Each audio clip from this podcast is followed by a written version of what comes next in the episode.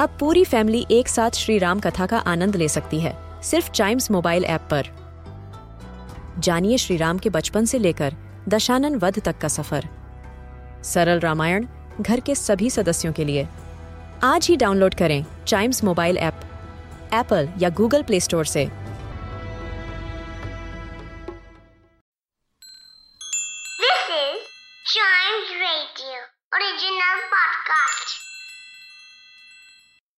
मुगल बादशाह अकबर और उनके नवरत्न बीरबल के किस्से काफ़ी मशहूर हैं। आइए सुनते हैं उनका एक नया किस्सा। जो आपको अच्छा लगे।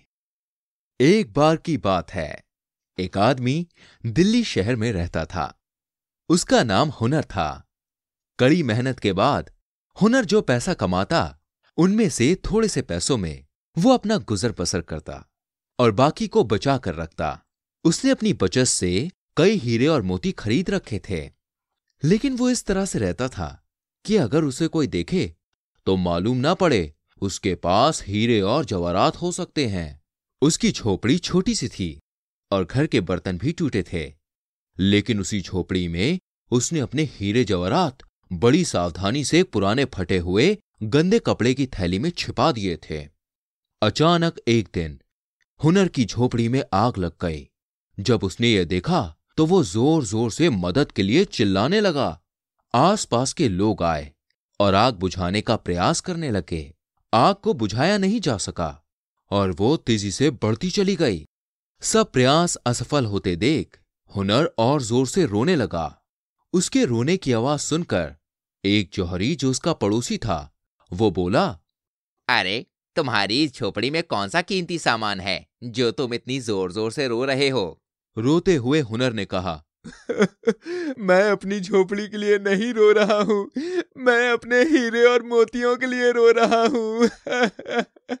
उसकी बातें सुनकर जौहरी काफ़ी आश्चर्यचकित हुआ।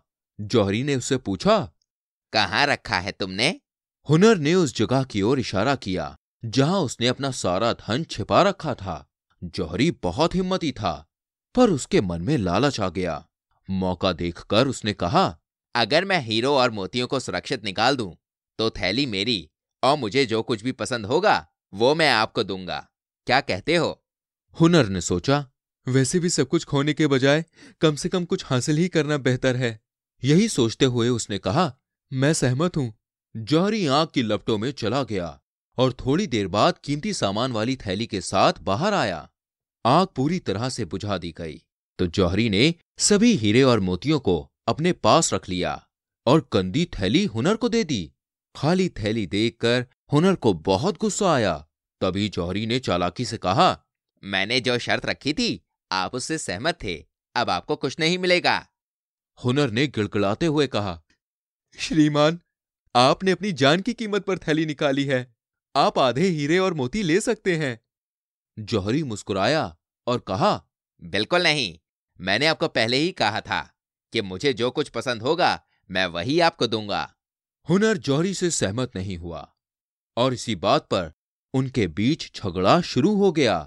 अंत में हुनर के पास बादशाह अकबर के पास जाने के अलावा कोई और रास्ता नहीं था। बादशाह ने उनकी पूरी बात सुनी और बीरबल को बुलाया। बीरबल ने मामला सुना और कुछ देर सोचा, फिर बीरबल ने दोनों से पूछा, आपके बीच क्या निर्णय लिया गया था? जौहरी ने कहा, हमारे बीच तय हो गया था कि अगर मैं आग की लपटों से थैली को निकाल लूँगा तो थैली मेरी और जो मुझे पसंद है, वो मैं इन्हें दूँगा। फिर बीरबल ने हुनर से पूछा, क्या जौहरी सच कह रहा है? हुनर ने बड़े दुखी मन से जवाब दिया, जी हाँ।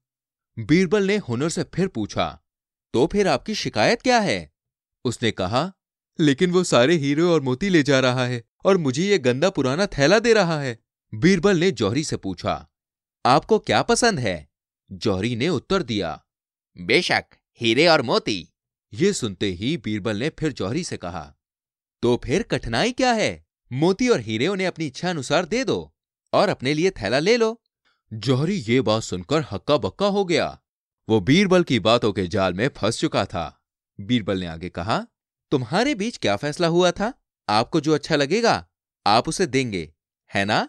जैसा कि आपको मोती और हीरे पसंद हैं, उन्हें आप इसको दे दो। आप थैला ले लो। बस, इतनी सी बात है। बीरबल की बातें सुनकर जौहरी ने अपना सिर शर्म से झुका लिया और सारे हीरे जवरात हुनर को वापस दे दिए।